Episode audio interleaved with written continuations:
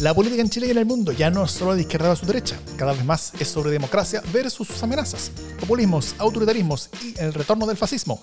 Las amenazas a la democracia crecen, ganan elecciones y tienen sus espacios y medios. La defensa, promoción y proyección de la democracia también merece los suyos. Ese es nuestro objetivo. Soy Jimena Jara desde un parque Balmaceda desalojado. Achuta. ¿Se fue el campamento Matei? Totalmente. Mira tú. Eh, y yo soy Davor Mimisa desde Plaza Italia, donde la construcción del metro se piteó una tubería de agua hace unos días y tuve ruido por varios días y noches frente a mi casa mientras lo arreglaban. Así que muy feliz acá. Esto es democracia en el SD.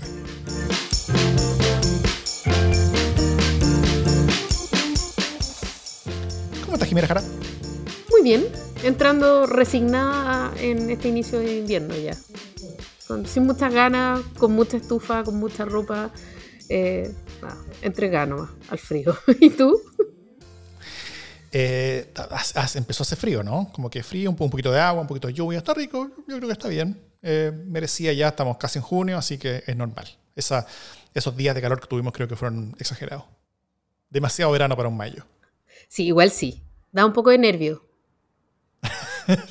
Pero mira, me da un poco nervio y otro poco alegría andar en manga corta. Pero ya todo eso se acabó. Sí. Ahora tengo miedo, ahora tengo miedo de andar manga larga hasta el 24 de, diciembre, por ejemplo. Así como con cuello subido, no sé qué va a pasar. Eh, yo sé que el cambio climático como que trae desbarajustes que van en, en, ambas direcciones, no, solamente en una, pero cuando va en la dirección de que hace mucho calor cuando no debería ser tanto, eh, eso como que pone más en, como que más de patente el hecho como del apocalipsis eh, y, y distopia climática, ¿no? Sí, así es. Ya, muy bien. Bueno, hoy día vamos a, em, revisar el proceso constitucional y, las, eh, consecuencias tal vez de que, eh, de que el primer texto, el anteproyecto, se esté aprobando con unanimidad o casi unanimidad.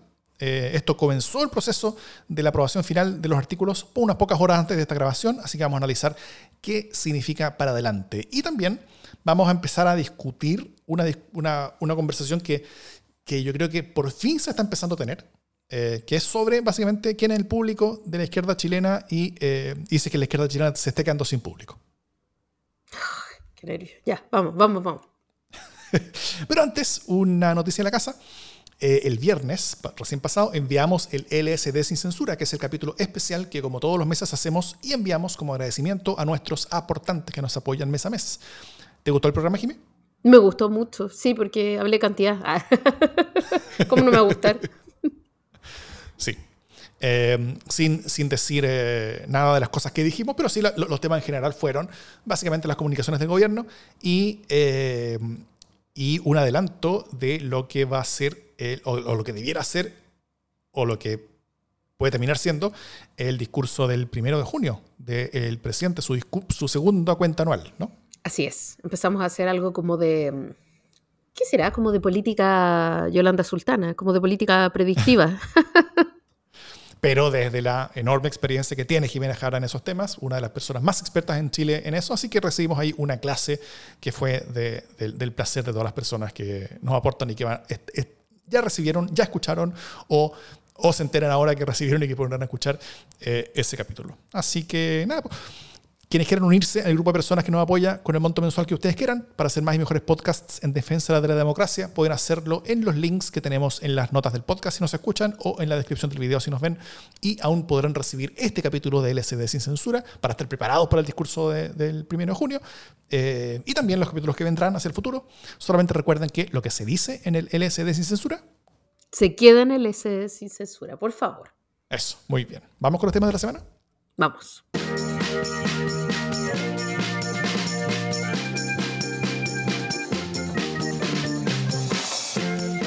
Bueno, unas pocas horas antes de comenzar a grabar este capítulo, se realizaron las primeras votaciones en el Pleno de la Comisión eh, designada por el Congreso para la elaboración de un anteproyecto constitucional en el marco del segundo o tercer proceso constitucional más bien que lleva Chile estos últimos años. Eh, y se ha dado lo que ya venía quedando más o menos claro desde hace unos días, la construcción de un anteproyecto a través de la aprobación de artículos de manera unánime o casi unánime. Por ejemplo, el artículo 1, ya aprobado eh, y es parte del anteproyecto constitucional, eh, unánimemente desde el Partido Comunista hasta republicanos. Dice, La dignidad humana es inviolable y la base del derecho y la justicia.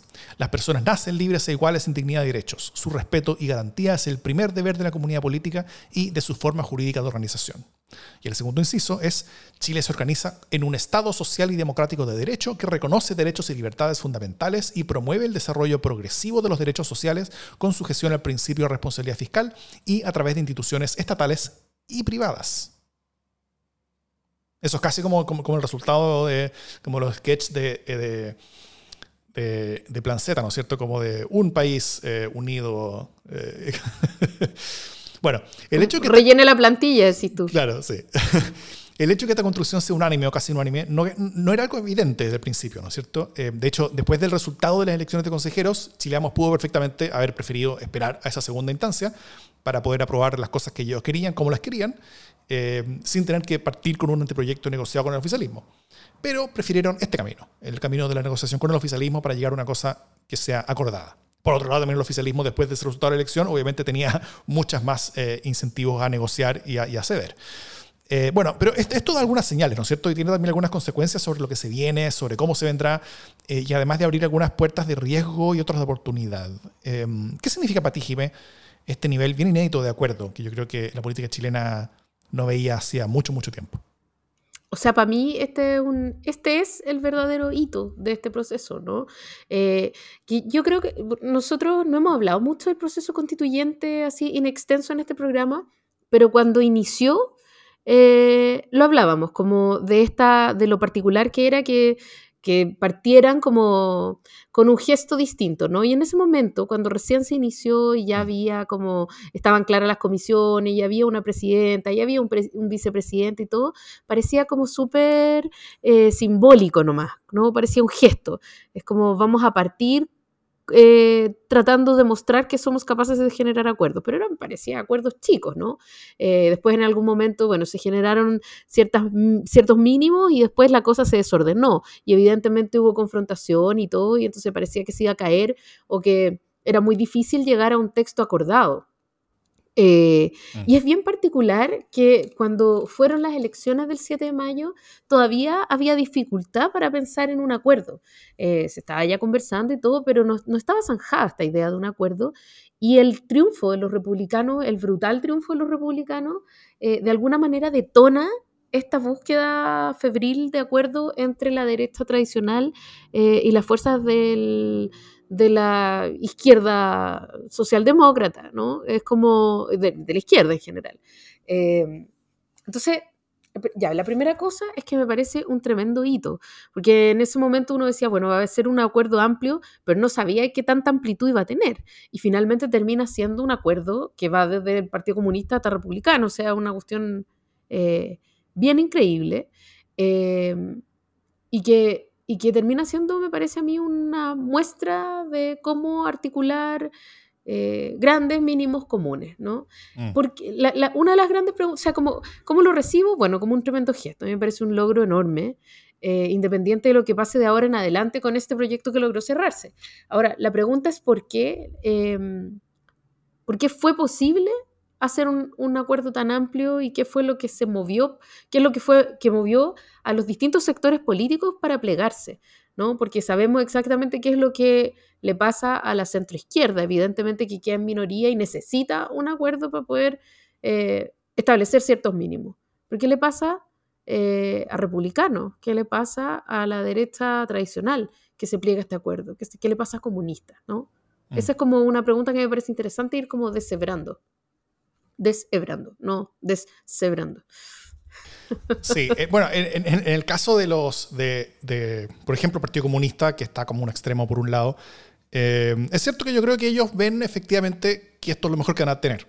¿No es cierto? Que este acuerdo en esta instancia es lo mejor que ellos van a poder lograr, después no van a tener ningún control sobre lo que viene. Así que eh, el, incentivo para llegar a acuerdos sobre todo de, los oficialismo, de, todas las caras del oficialismo, es súper claro. O sea, hay el incentivo para llegar a acuerdos aún mayor.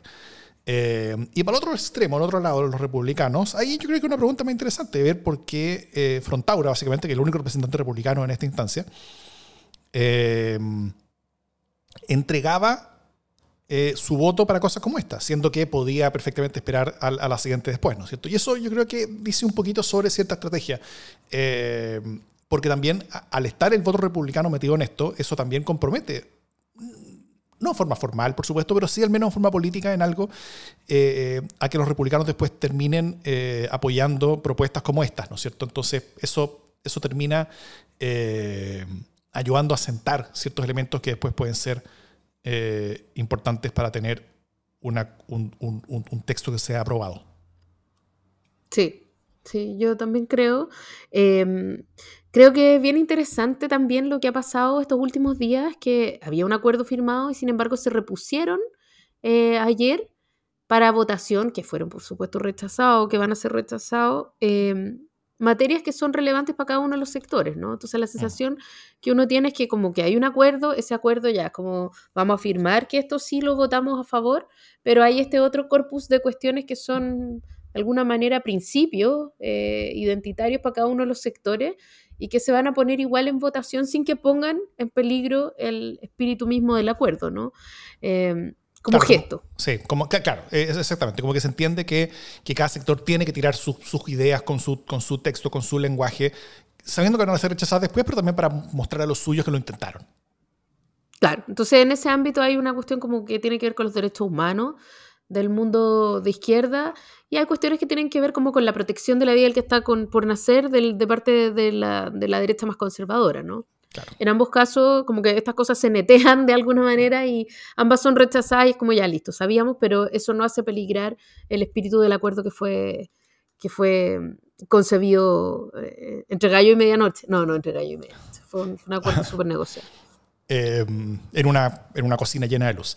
Eh, Sí, pero, o sea, bueno, en, el, caso de la, derecha, yo creo que hay que ponerle más ojo a esos artículos que están presentando, que no, que no, que no fueron solamente como, como la defensa de, la vida que, que está por nacer, sino que también de, la constitucionalización de ciertas formas de política pública que tienen apropiados como protagonistas, ¿no es cierto? Como, como el ejemplo de la salud, eh, donde se rechazó eh, finalmente la inclusión del, artículo que, eh, que indica que que, las personas puedan elegir entre seguro privado y uno público, ¿no es cierto? Eh, algo que está constitucionalizado actualmente en la constitución de hoy, pero, eh, o algo parecido, pero, pero fue rechazado en esta instancia. Ahora, porque en la etapa siguiente, en el Consejo Constitucional, solamente uno de estos mundos va a poder eh, verosímilmente intentar meter ese tipo de cosas en el texto, ¿no es cierto? O sea, la derecha va a poder si la derecha vuelve a presentar todas estas cosas que hoy día fueron, le fueron rechazadas, va a poder aprobarlas todas.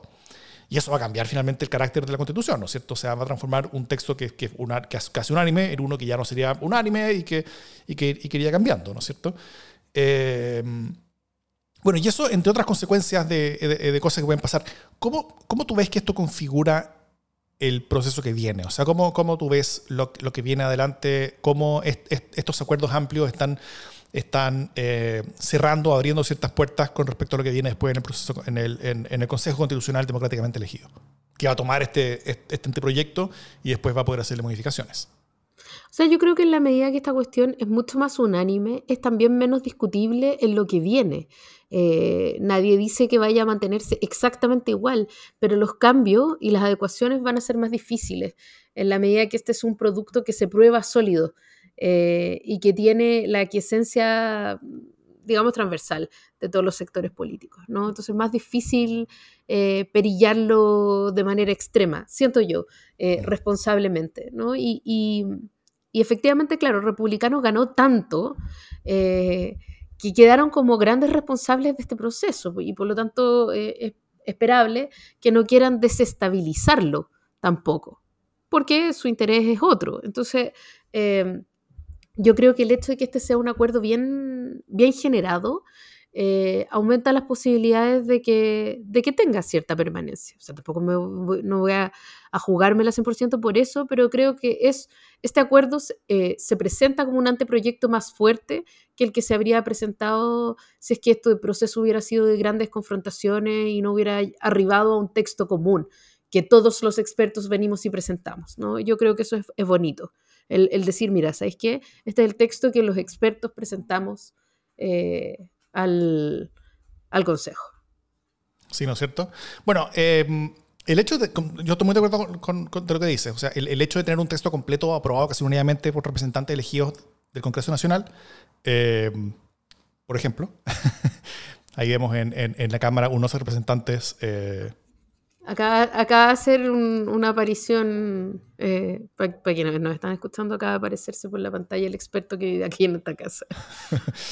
Em, bueno, el hecho que de, tener un texto eh, aprobado casi unidamente le da una legitimidad bien potente. Ahora, esto yo creo que abre cuatro posibilidades, o sea, como, que genera, genera, dos preguntas al final. O sea, genera la pregunta de si se van a hacer cambios sustanciales a este, a este texto en el, en el, en el Consejo. Eh, y la otra pregunta es si finalmente se va a aprobar o no eh, el plebiscito, ¿no es cierto? Lo que, lo, que, resulta. Y esto genera cuatro posibilidades. Y, yo creo que es interesante revisar muy rápidamente cada una. Porque primero que... Eh, si el Consejo Constitucional democráticamente elegido termina básicamente aceptando este texto, eh, haciéndole cambios pequeños, menores, pasan uno o dos goles, pero, pero, bien, pero bien puntuales, eso implicaría una capacidad de autocontrol y de contención de republicanos bien potente, como primera cosa. O sea, eso, eso sucedería de que los republicanos dejan pasar muchas oportunidades que ellos tenían de, de, de aprobar ciertas cosas.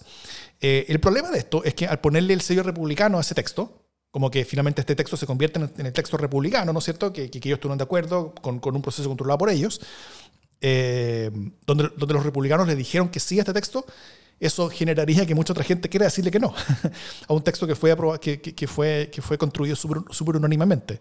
Y eso puede terminar ayudando a que se rechace en, en la salida.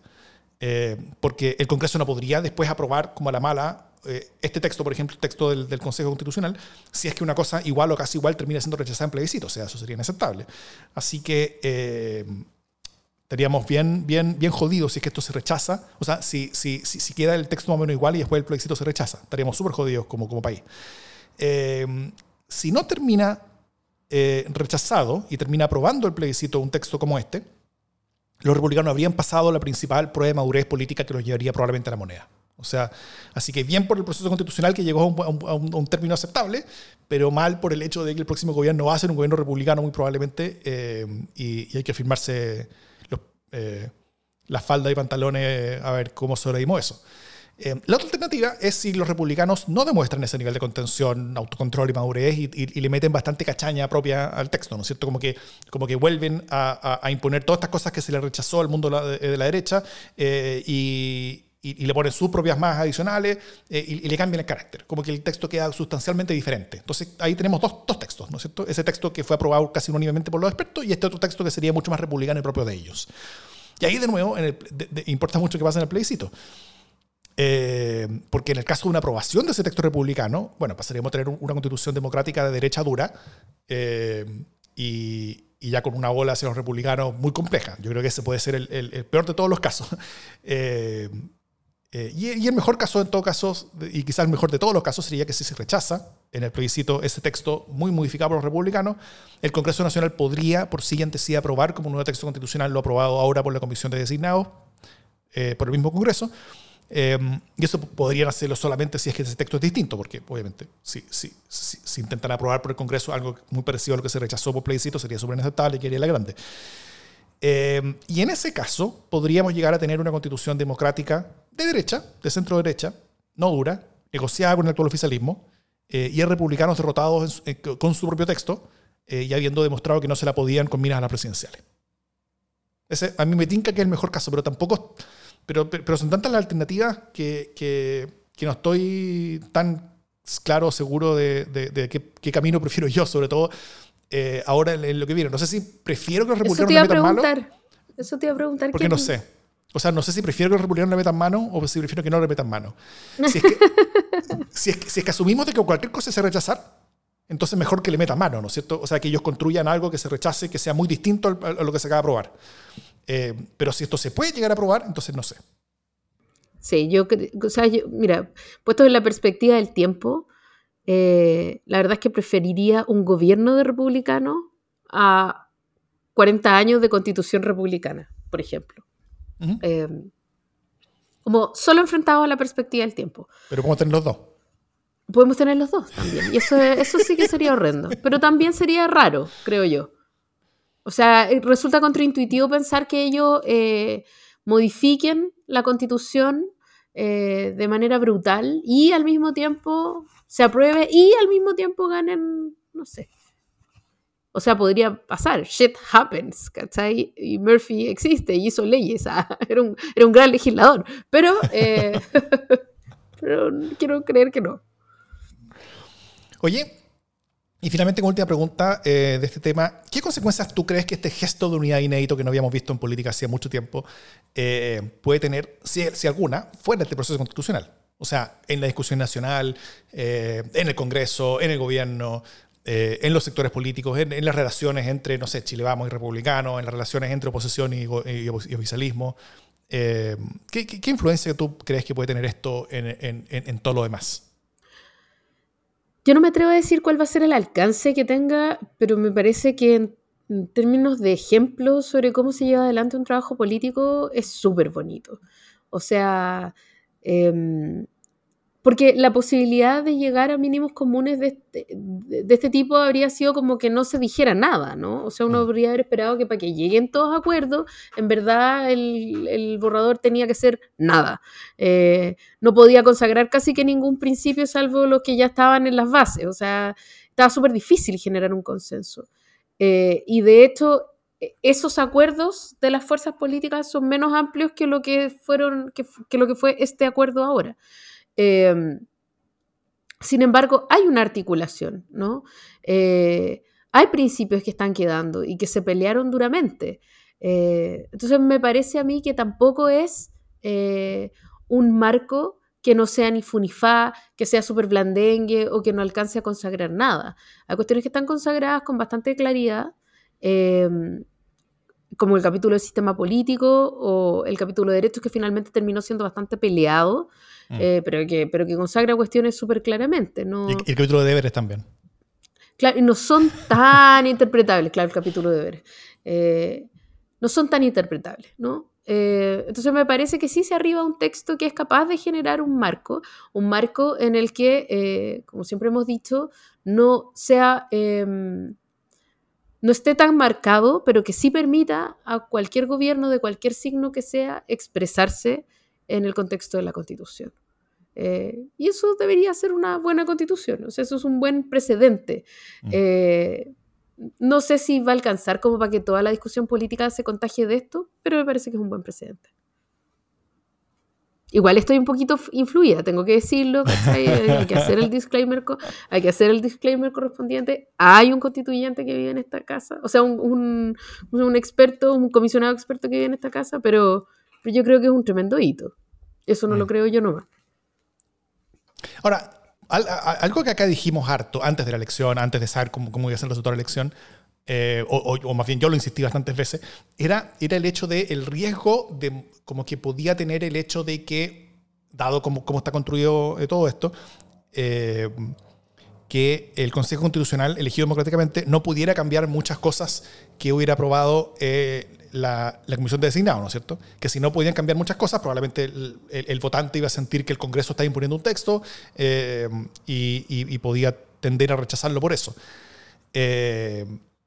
Pero en este caso, donde el, Consejo Constitucional sí tiene el poder, pero podría elegir no usarlo, igual el electorado podría verlo igual, ¿no, es cierto? O sea, ¿podría tú crees que hubiera una, especie como de backlash o como de reacción ciudadana eh, en contra de un texto que fue construido por el Congreso si es que las personas democráticamente elegidos para cambiarlo básicamente no lo cambiaban? O ahora podría verse como algo bueno, siendo que ese texto original presentado como antecedente por el Congreso, es cierto, eh, vía sus proxies, eh, fue unánime y por lo tanto eh, fue, fue, fue, una cosa como de unidad. O sea, creo que la pregunta me supera. O sea, como que no, o sea, pensar cómo las masas, las grandes masas populares están interpretando eh, un acuerdo que finalmente todavía es cupular. Eh, mm. Y más allá de eso, cómo van a interpretar que unos disque consejeros eh, no lo muevan y van a votar. No, ya es mucho, es como que alguien me decía la otra vez cuando, cuando vayas en la segunda idea de la especulación, detente, porque ya la tercera idea es falsa. Igual sí. Ahí ya íbamos como en la sexta, entonces no sé, no podría saberlo. Es cierto. Eh, y, e, e incluso eh, este podcast no, no escapa de la, de la reciente, pero ya señera, e importante y casi unánime tradición también de intentar interpretar lo que va a ser la ciudadanía y terminar completamente equivocado. Pero total, total. ahí, me dicen en el, Menos buen juicio que la man.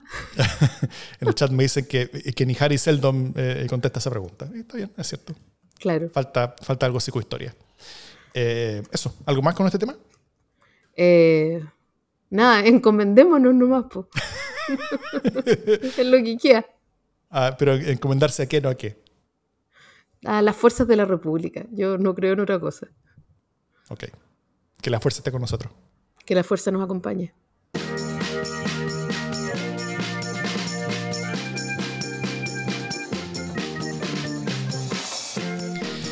Bueno, esto va a ser eh, más predecible que. Claro, crónica de un pastelazo anunciado.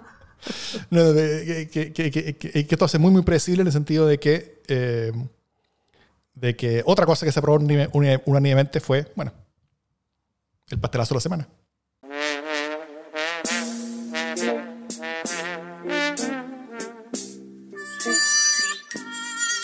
Bueno, mi retraso es, creo que viene evidente, es la rarísima entrevista a Natalia Pergentili, publicada el domingo en la tercera, donde criticó al gobierno del que es parte, eh, ella y su, y su partido, eh, por no tener tema más allá de, agendas identitarias, eh, de sexo, identitarias sexogenéricas, dijo, y de quedarse pegados en hablarle a monos peludos, entre otras perlas. Finalmente pide disculpas, se retracta, eh, hace grandes gestos de constricción después de esa entrevista que ella dio eh, con respuestas de que nadie la presionó para darla, sino que como que eran respuestas que claramente parece haberles tenía preparadas. Eh, como que quiso hacer un, punto político y le salió el tiro por la culata de manera bien, bien fuerte. O sea, yo creo que se pueden hacer estas críticas. Y, en la segunda parte de esta conversación vamos a intentar hacerlas, de hecho, sobre lo restringido de los públicos objetivos del oficialismo, sobre la agenda que le parece más importante, sobre quiénes están viendo bien o, viendo mal las cosas que, intenta hacer como el amplio mundo de la izquierda y centro-izquierda, eh, o, las diferencias que hay entre las izquierdas con respecto a sus temáticas y sus públicos. Eh, y se pueden hacer críticas sensatas en, torno a todo eso. Pero la que hizo en Natalia Brigantini no fue una crítica sensata. O sea, pareció más bien un intento de desviar la atención de que la decisión política que tomó el PPD eh, fue al menos un desastre electoral. O sea, eso, eso, eso, super, eso es indementible. Eh, tal como el resultado de la misma presidenta del PPD como candidata representante de esa decisión política también fue un desastre electoral. Ella le fue pésimo. Eh, así que se quiso afirmar el rol del PPD y afirmar su propio rol después de ese desastre electoral múltiple eh, como presidente del partido. yo creo que logró exactamente lo contrario. Y así estamos viendo. O sea, hay, hay, mucha pelea interna en el PPD, eh, ella quedó bastante sin piso y la idea que tenía originalmente de reelegirse como presidente del PPD eh, ya está quedando fuera, o sea, fuera, ya, ya como que casi no es una posibilidad. Eh, aunque por cosas extrañas todavía no renuncia. es, raro eso, pero bueno, eso, pastelazo. Pastelazo. Mi pastelazo tiene que ver con lo que ha ocurrido en torno a Elisa Loncón quien fuera presidenta de la Convención Constitucional y que está eh, en estos meses haciendo uso de un año sabático en eh, la universidad, en la USAT, eh, y que actualmente está en el ojo del huracán porque se está solicitando repetidamente a través del Consejo para la Transparencia ahora eh, información sobre sus datos académicos, ¿no? Eh, y esto se ha, vuelto una polémica no tanto por lo que está ocurriendo en torno al Consejo para la Transparencia, sino más bien porque estos datos se piden en torno eh, a la pertinencia o no de que ella esté en la universidad y como miembro de la universidad haga uso de un año sabático, ¿no? Entonces, los académicos en las universidades sí pueden hacer uso de sus años sabáticos. Eh, pero para poder cuestionar el hecho o la pertinencia de que ella eh, use este año sabático, se cuestiona también la pertinencia de que ella sea académica en la USACH. Y eso es bastante más complejo. Y ella acusa persecución racial y parece tener un punto en el sentido de que por qué si ella está haciendo uso de un año sabático, a ella se la persigue y un montón de otros de otros académicos también están haciendo lo mismo y no están siendo perseguidos. ¿no? Esto ha mm. generado una reacción eh, de académicos, por supuesto, eh, en apoyo de Lisa Loncón. Eh, y de sus años sabáticos. Y de, sus años, y de su año sabático, básicamente, claro, en torno a una práctica que es común y que no es que básicamente me voy a ir al Caribe porque estoy muy cansada. tiene que ver, lo hablamos antes de, como fuera de micrófono, con, con Davor, tiene que ver con eh, actividades de difusión, de investigación y de otras cosas que de otra manera no se podrían hacer en el contexto de la actividad académica. eso, así que nada, pasteleo. Mm. Sí, quiero hacer una, una breve acotación en todo esto que por ejemplo, el límite de lo que yo vi fue un diputado ahora republicano que, que, que, le dice, eh, como contesta una noticia con respecto a que Loncón acusa persecución y escarnio público en una conferencia de prensa que hizo eh, el, martes en la mañana, hoy martes, estamos grabando como siempre un día martes en la mañana, o sea, estamos grabando martes en la noche, pero la declaración la hizo martes en la mañana, donde el diputado dice, muestre sus papeles, señora, y se va a acabar el escándalo. Eh, y muestre sus papeles, o sea, vaya elección de palabras llena de simbolismo e historia, ¿ah? de un diputado republicano a una, a una académica mapuche. Eh, y, en eso solamente quiero dar algo general. O sea, la elección, las elecciones trae, trae consecuencias no solamente políticas, sino que también culturales. Cuando un resultado es muy relevante en alguna dirección particular, eh, se abre un nuevo abanico de posibilidades para muchos. O sea, eh, en términos técnicos se dice que se mueve la ventana de Overton, ¿no es cierto? ciertas cosas que antes eran inaceptables pasan a ser aceptables, cosas que antes eran radicales pasan a ser normales, cosas que eran aceptadas antes pasan a ser cuestionadas. Entonces, y, así es como yo entiendo el muy fuerte y a veces hasta violento cambio de discurso social en torno a pueblos originarios que se está dando en Chile y donde Loncón es una figura simbólica y que se, y que se la está eh, utilizando como ello. Eh, tal como, no sé, George Soros es la figura simbólica en, en, términos de, de, violencia antisemita, aquí en Chile eh, a nivel mundial, es partido en Hungría, en Estados Unidos también hace en Chile. en el caso de Loncón es, es, es, violencia étnica, básicamente. Entonces, bueno, en Estados Unidos se vivió algo parecido después del triunfo, del triunfo de Trump, donde los ataques racistas y antisemitas se multiplicaron después de ese triunfo. Eh, la gente en la calle se empezó a sentir menos segura, la gente decía cosas que antes no decía. Entonces, algunos de los que antes callaban pasaron a hablar, sintiéndose con, que querían hablar, pero como que se restringían a hablar. Después pasaron a hablar porque se sintieron con esa posibilidad. Algunos de los que antes hablaban pasaron a actuar, incluso en algunos casos, llegando a acciones de, de violencia física. Eh, así que algo de eso yo creo que también estamos empezando a ver en Chile y es bien preocupante. O sea, el triunfo republicano no solamente hace que los republicanos controlen el proceso constitucional, sino que también le, entrega eh, al menos a, muchas personas la convicción de que pueden dar un paso más allá. Si antes habían cosas que no decían y se aguantaban, ahora creen que pueden decirlas y, si antes eh, se aguantaban de hacer estas cosas, ahora pueden llegar a hacerlas. y eso es complicado.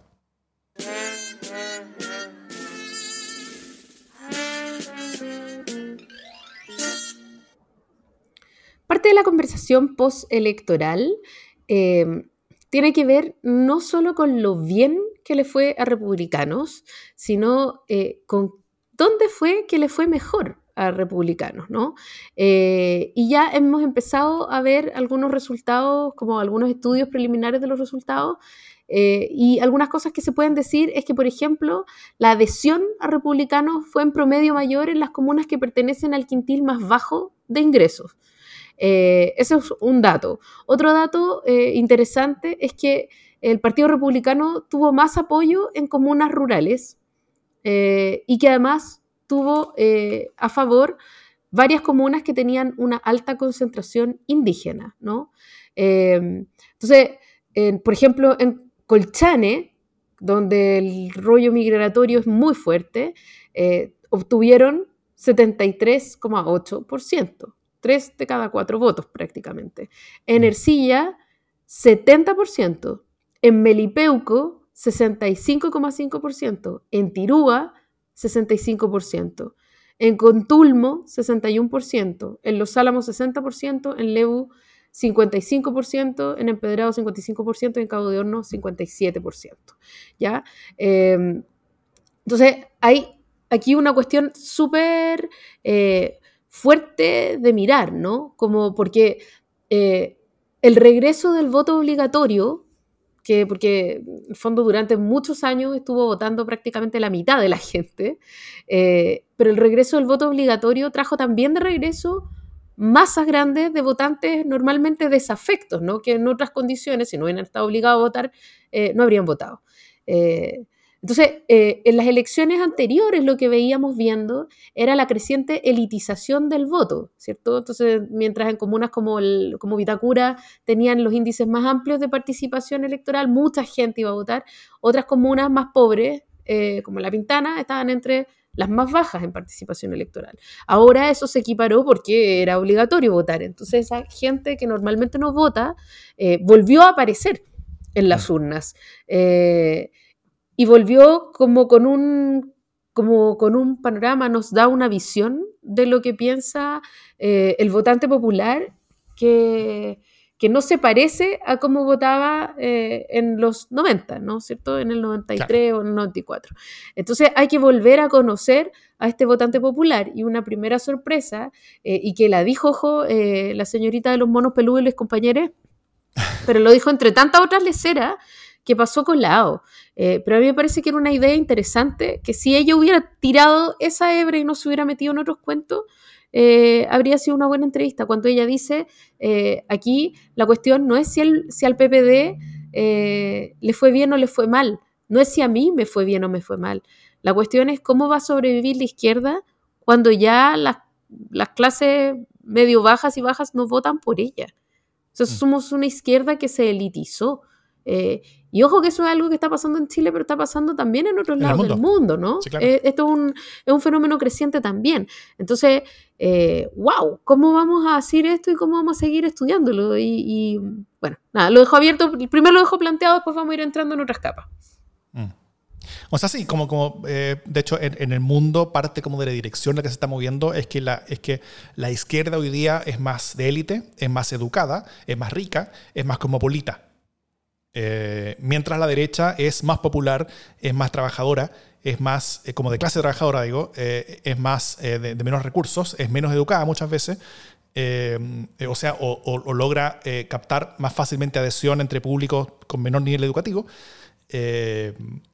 excepto los grandes empresarios que todavía tienen como, como parte de esa derecha agarrada con, con, su agenda económica de reducción de impuestos, por ejemplo parte, por ejemplo, lo que pasa en Argentina, se, lee en, torno a, a, mi ley, eh, eh, se lee eh, en esos tonos, ¿no es cierto?, con cierto, ciertas capas medias y capas emprendedoras que están, que están, que están viendo eso como, como algo mucho más atractivo. y efectivamente son cambios bien grandes, son cambios bien, bien, bien duros y que, y que las izquierdas del mundo no están todavía tomando muy bien. Eh, aunque ya eh, en algunas partes viene un poquito de vuelta, como que el cambio se, ha, estado conteniendo y está como ola, de, sobre todo de ultraderechas que han, agarrado mejor eh, a este votante popular, a este sujeto popular. al menos muchos países dejaron de crecer y en algunos otros países incluso van retrocediendo ya, como que, parece haber pasado mayor peligro. Pero en Chile no es ese caso. O sea, Chile no hemos, llegado a ningún mayor peligro, claramente, y, y eso no ha empezado a retroceder, sino que continúa avanzando. La pregunta es hasta dónde avanzar eh, sí con cast en, la moneda o si mucho más allá todavía. O sea, si es que eso va a ser de largo plazo, podría ser, como ha ocurrido en algunos países, no en todos, como en Hungría, por ejemplo, no sé. Eh, y, y, lo otro es que también yo, tendría cuidado con no sobreleer los resultados de la elección de 7 de mayo. O sea, parte esa adhesión al proyecto republicano, es cierto, eso, eso, es, eso es válido y eso existe, pero también parte es, el, es, oposición al gobierno, parte es el deseo de hacer volar por los aires el sistema político, eh, muchos votantes, por ejemplo, de la lista del pueblo votó ahora por el Partido Republicano y, para ellos no es que ellos, hayan cambiado de lado o cambiado, o cambiado de idea, para ellos esos votos son completamente consistentes entre sí. El punto es que, es que, la, clase política no lo ve consistente entre sí porque la clase política entiende la política de, de, cierto eh, marco de referencia, mientras la ciudadanía lo está viendo otro marco de referencia, como, como hablábamos cuando hablamos con Sergio Toro hace un par de capítulos atrás. Por ejemplo, estos nuevos votantes hay, mucha gente, aunque todo esto es investigación en curso, pero hay mucha gente que, empieza a decir de que el votante parece ser más conservador en lo social, este nuevo votante, que entra con el voto obligatorio, eh, y es más estatista en lo económico. Es decir, no cabe dentro de las categorías normales de la política chilena. Eh, algo así podría incluso explicar los resultados supuestamente contradictorios entre el triunfo de Boric primero y el triunfo de, de Mundo de Cast después, ¿no es cierto? Cuando el tema de las reformas principalmente sociales y económicas, eh, el electorado estuvo al lado de Boric. Y cuando el tema era la seguridad y la inmigración, el triunfo estuvo al lado de Cast, el mismo electorado, con su misma idea. Eh, ahí, no hay péndulo, sino que son, son personas que votaron de forma consistente, desde sus propios valores, principios, preocupaciones, intereses, ¿no es cierto?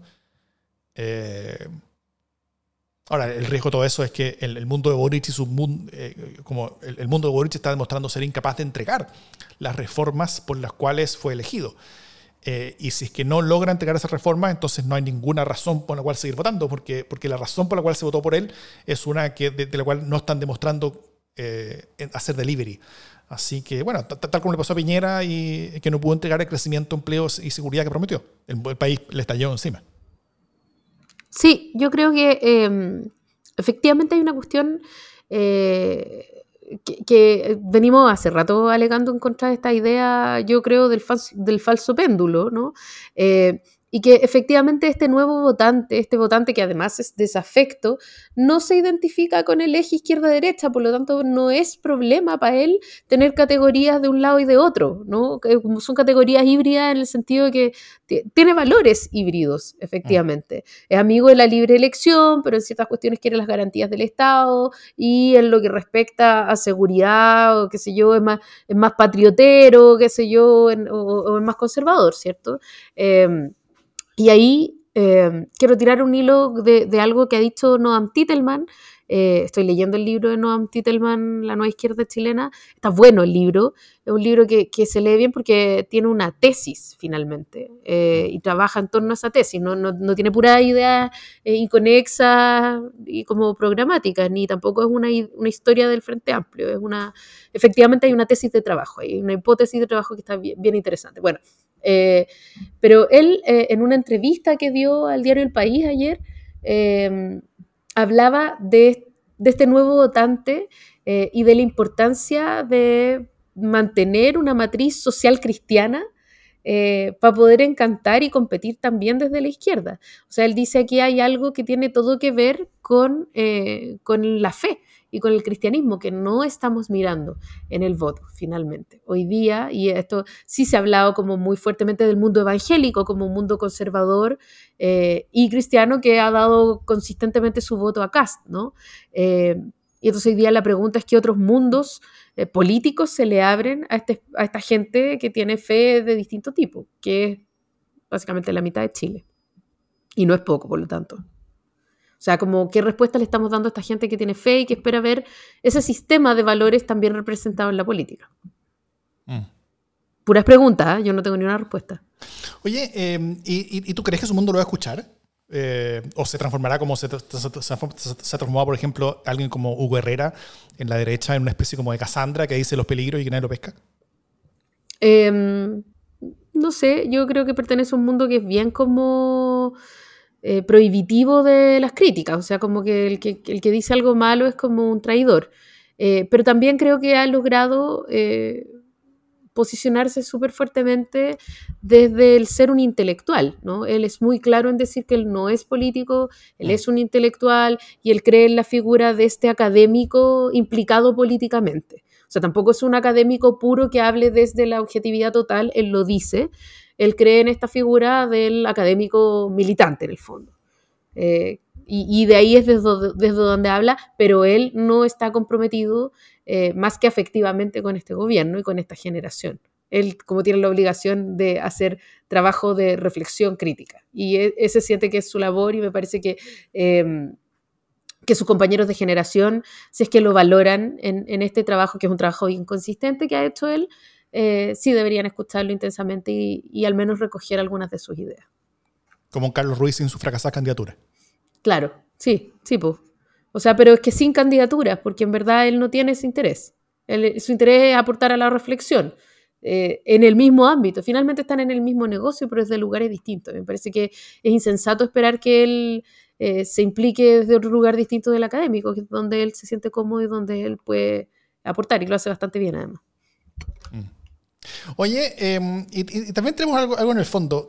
¿Cómo, ¿Cómo puede conectarse? O sea, ¿qué tanto tiene de cierto, ves tú, esta crítica que se le, que, que, que, o sea, la crítica que trasuntan las palabras de Natalia Brigantilli, no, no su no su exabrupto, sino que la parte un poco más eh, sensata, esta, esta, idea tan vieja y que también hemos hablado varias veces, de, de que, eh, de que la política de las identidades impide que eh, que la izquierda pueda conectarse con el sujeto popular eh, y, le hace problemas más que facilidades. Eh, esta, esta, ausencia de un discurso único, grande eh, y, abarcador que, estas nuevas derechas sí parecen tener. Bueno, una cuestión que está súper clara es que los discursos de la derecha son discursos más integradores. Son discursos que presentan grandes explicaciones simplistas, pueriles, reduccionistas, lo que tú quieras. Pero, pero son grandes discursos finalmente. Sí, claro, pero son, pero son grandes marcos eh, en los que caben muchas cosas em, que parecen de sentido común.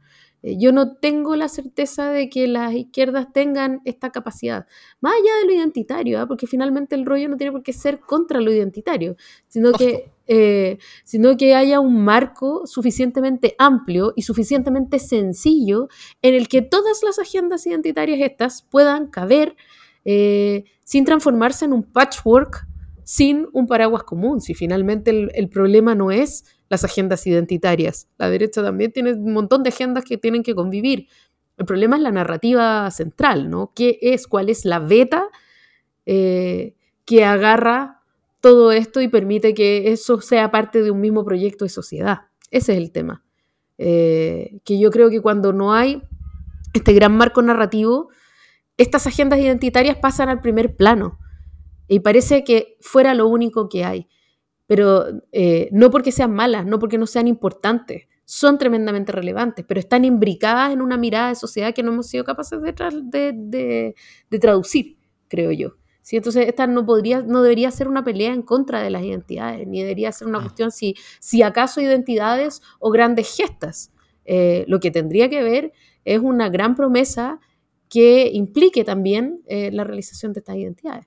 En algún momento, por ejemplo, lo fue, mm, lo fue la idea de la liberación de la revolución, ¿no? del, fondo de la emancipación de los trabajadores, porque la emancipación de los trabajadores y la, emancipación de la opresión traía consigo un montón de fenómenos que hoy día serían vistos como agendas eh, particulares. Entonces se emancipaban los trabajadores, pero que se emanciparan los trabajadores significaba que también se tenían que emancipar las trabajadoras, ¿cierto? Eh, y eso también implicaba liberarse de los nacionalismos, implicaba una serie de subversiones eh, encadenadas, todas imbricadas en un mismo relato común. Y hoy día lo que falla es el relato común. Eh, mm. entonces, no es que no pueda haber distintos procesos ocurriendo y todos ellos como implicando a distintos grupos. Eh, lo que falla es el pegamento, creo yo, porque si no es una falsa discusión, pues la discusión de si, si está bien o no está bien llevar adelante ciertas agendas eh, entendidas como identitarias o parciales. Y yo creo que esas agendas sí participan, eh, como decía Lakoff, de, un, de una misma mirada de sociedad. Y esa mirada de sociedad no está ilustrada con la misma claridad que está ilustrada la mirada de sociedad de la derecha. De hecho, en Estados Unidos, por ejemplo, como que las cosas vienen de vuelta, en el sentido de que la, la, la reacción anti-woke, como le llaman allá, o anti-progre, como se entendería acá, eh, está llevando a que los liderazgos más republicanos y más, y más de derecha eh, locales en Estados Unidos, estatales, estén llevando adelante eh, agendas de prohibición muy fuertes y, de, y, como de usar la fuerza estatal en contra de ciertos grupos de personas. O sea, lo mismo que, que ellos eh, alegaban que los progresistas estaban intentando con, con ellos, ahora ellos están haciendo con los progresistas.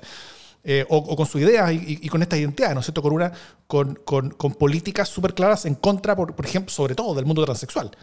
Eh, ahí, es súper duro, pero, pero también en contra de las mujeres en, en, términos de, restricciones cada vez más fuertes eh, con respecto al aborto eh, y, en contra de todas estas cosas como puntuales y identitarias. Entonces, al final, la política como de este mundo, que, que, no se entiende como conservador, porque ya no es conservador, sino que es de esta como nueva derecha, eh, o derecha dura se, son culturales, son identitarias finalmente como en el sentido de ir en contra de, más que como proteger mis identidades, sino que eh, la política se trata de ir en contra de las, de las otras identidades. Y eso le permite al, progresismo, a la, a, la, a, la, a la izquierda, centroizquierda, al liberalismo, como se entiende ya, el, el concepto, construir un discurso de libertad. Entonces, tú lo que haces no es proteger a cada una de estas identidades, no, tú lo que haces es es entregar un marco de libertad para que las personas puedan eh, desarrollar sus vidas como ellos quieran. ¿no es cierto?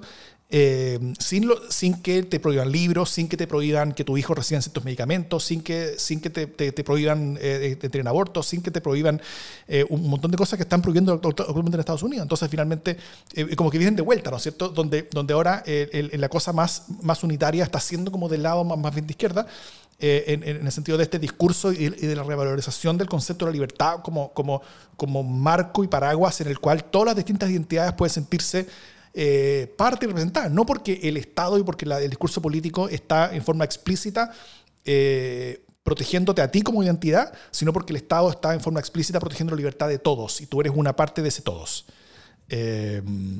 Y no sé, pues quizás en una de esas podemos terminar en algo parecido como, como camino de vuelta en algunos años más. Sobre todo, siento que esta nueva derecha, en, su versión chilena, en su sucursal chilena, básicamente está viendo y escuchando todo lo que hacen los gringos y, y, y copiándolo. Ya, aquí tenemos que estar atentos entonces en los meses que vienen para poder ir viendo de qué manera se, se va desplegando esta cuestión. ¿Cómo ir mirándolo? Esa es la gran pregunta. Mm. Yo diría que va a haber que ir mirando, sobre todo ahora que los republicanos están teniendo mayor poder, eh, hay, que ir mirar, hay que ir mirando cómo va cambiando su lenguaje y cómo van cambiando sus propuestas de política pública. Eh, por ejemplo, la, una ley que entiendo que presentaron hoy día mismo, día martes, eh, no sé si uno o varios republicanos, era de prohibir la entrada de expertos sexuales en colegios. ¿No es cierto? Y eso es total y completamente una copia del tipo de cosas que están haciendo en Florida, por ejemplo, mm. o en, o en o en, o en Iowa o en, otros estados donde está avanzando este tipo de agenda. Eh, y, y por ahí va la cosa, ¿no? Entonces, ¿cómo, cómo tú respondes? O sea, la pregunta tal vez es si que tú respondes a eso desde la particularidad o, empezando o, aprovechando esta oportunidad que te entregan para ir construyendo discursos más generales. Mm.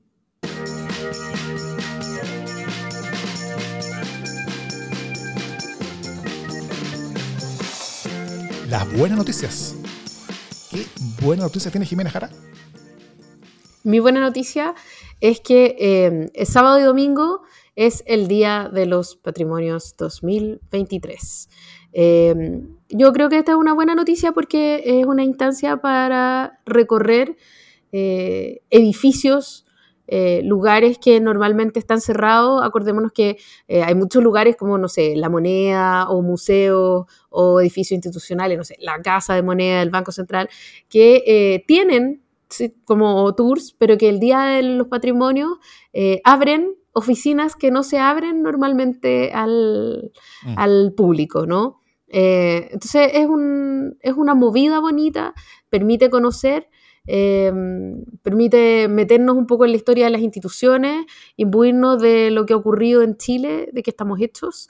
Eh, y también, eh, este 28 de mayo es eh, el último fin de semana para el recorrido que yo les recomendé hace como un mes, que es este recorrido, los recorridos de la memoria que hay en tres museos, que es la exposición 50 por 50, que está en el, la Fundación Salvador Allende, en el Centro Cultural La Moneda y en el GAM. Así que, mm. por favor, este fin de semana salgan de sus casas, eh, aprovechen el Día de los Patrimonios, vayan a un museo, hagan estos recorridos. Eh, me parece que siempre que lo hacemos es una buena noticia y eso aporta en lo que podamos después deliberar conjuntamente o individualmente. Eso.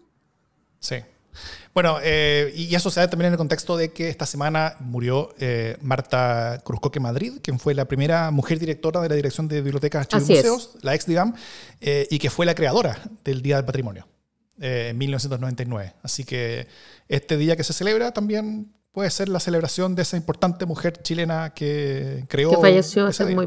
Así es. Claro. Como dice bien Gonzalo Yarzún, que también eh, dirigió es, eso mismo y que está acompañándonos en el chat con nosotros. Eh, dice, di el patrimonio gracias a Marta Cruzcoque, quien lo instauró y quien murió este fin de semana. Sí. Bueno, mi buena noticia es contraintuitiva, eh, porque hoy el senador Jaime Orpiz salió de la cárcel. para muchos es una muestra de impunidad, pero yo lo veo al revés. Yo, yo lo veo como una buena noticia.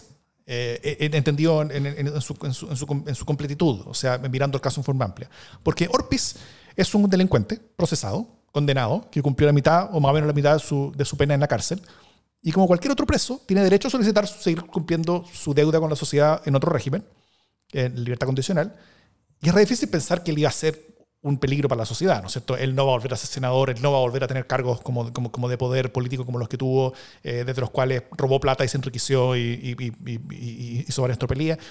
Entonces, eh, eh, es normal, o sea, un, un preso como él podía llegar a, salir libre en, libertad condicional y es normal que se ocurra. O sea, lo que pasó con Orpiz eh, por quién es, por el poder que ejerció, por haber sido detenido, procesado, condenado, haber pasado por la cárcel, incluso haber ganado esta libertad condicional cuando correspondía, debiera ser, yo creo que celebrado como un todo, como un triunfo para quienes defienden la justicia, el Estado de Derecho y la igualdad ante la ley. Yo creo. Porque el, nivel de compromiso finalmente con las garantías procesales eh, se mide, yo creo que justamente cuando uno de los otros eh, es quien las recibe, ¿no es cierto? Es quien recibe los beneficios de esa garantía. Eh, y que sea Jaime Orpiz, eh, eh, tratado como cualquier otro delincuente condenado de peligrosidad similar, o sea, peligrosidad baja, hay que entenderlo, un viejito, yo creo que es una buena noticia, que sea tratado como cualquier otro. Un viejito bueno para la coima. Claro. es una buena noticia que habría sido inconcebible en Chile hace poco que alguien como Orpiz hubiera sido tratado como cualquier otro delincuente de baja peligrosidad. Eh, así que para mí es todo esto, entendido, o sea, el, el, el, el tema Orpes en general, desde el principio hasta el final, incluida su, su, libertad condicional, es una buena noticia. Sí, no estoy, no, no estoy segura. No, lo sé, no lo sé, Rick. Pero ya. Eso. Ya, está bien, pues. Cada uno celebra lo que quiere. La igualdad ante la ley, pequeña, oh. pequeña gran cosa. Ya, pero no todos eh, los, que, los que postulan a beneficio carcelario lo obtienen. Eh, Orpiz lo tuvo un poco a huevo. Pero bueno, ya está, ¿qué me importa a mí? Por lo menos estuvo preso. Estuvo preso, ¿no es cierto? Sí. Dicho eso, esto es democracia en LSD.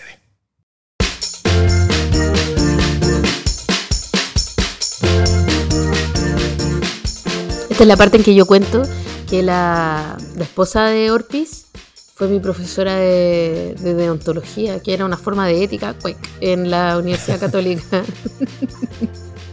tengo que reírme. Era pésima profesora, tengo que decirlo también.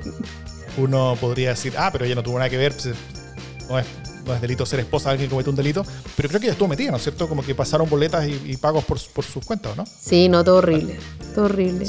Y además era tan mala profesora, eso es todo lo que yo tengo que decir al respecto, pero pésima de mala. Eso no es delito, pero, pero sí es una Pero debería. no, no, no odontología, deontología. alguien, alguien por ahí pregunta si, si, odontología. No, no, no. Eso nunca me hizo mella. No, deontología era hacia ética y deontología. En fin.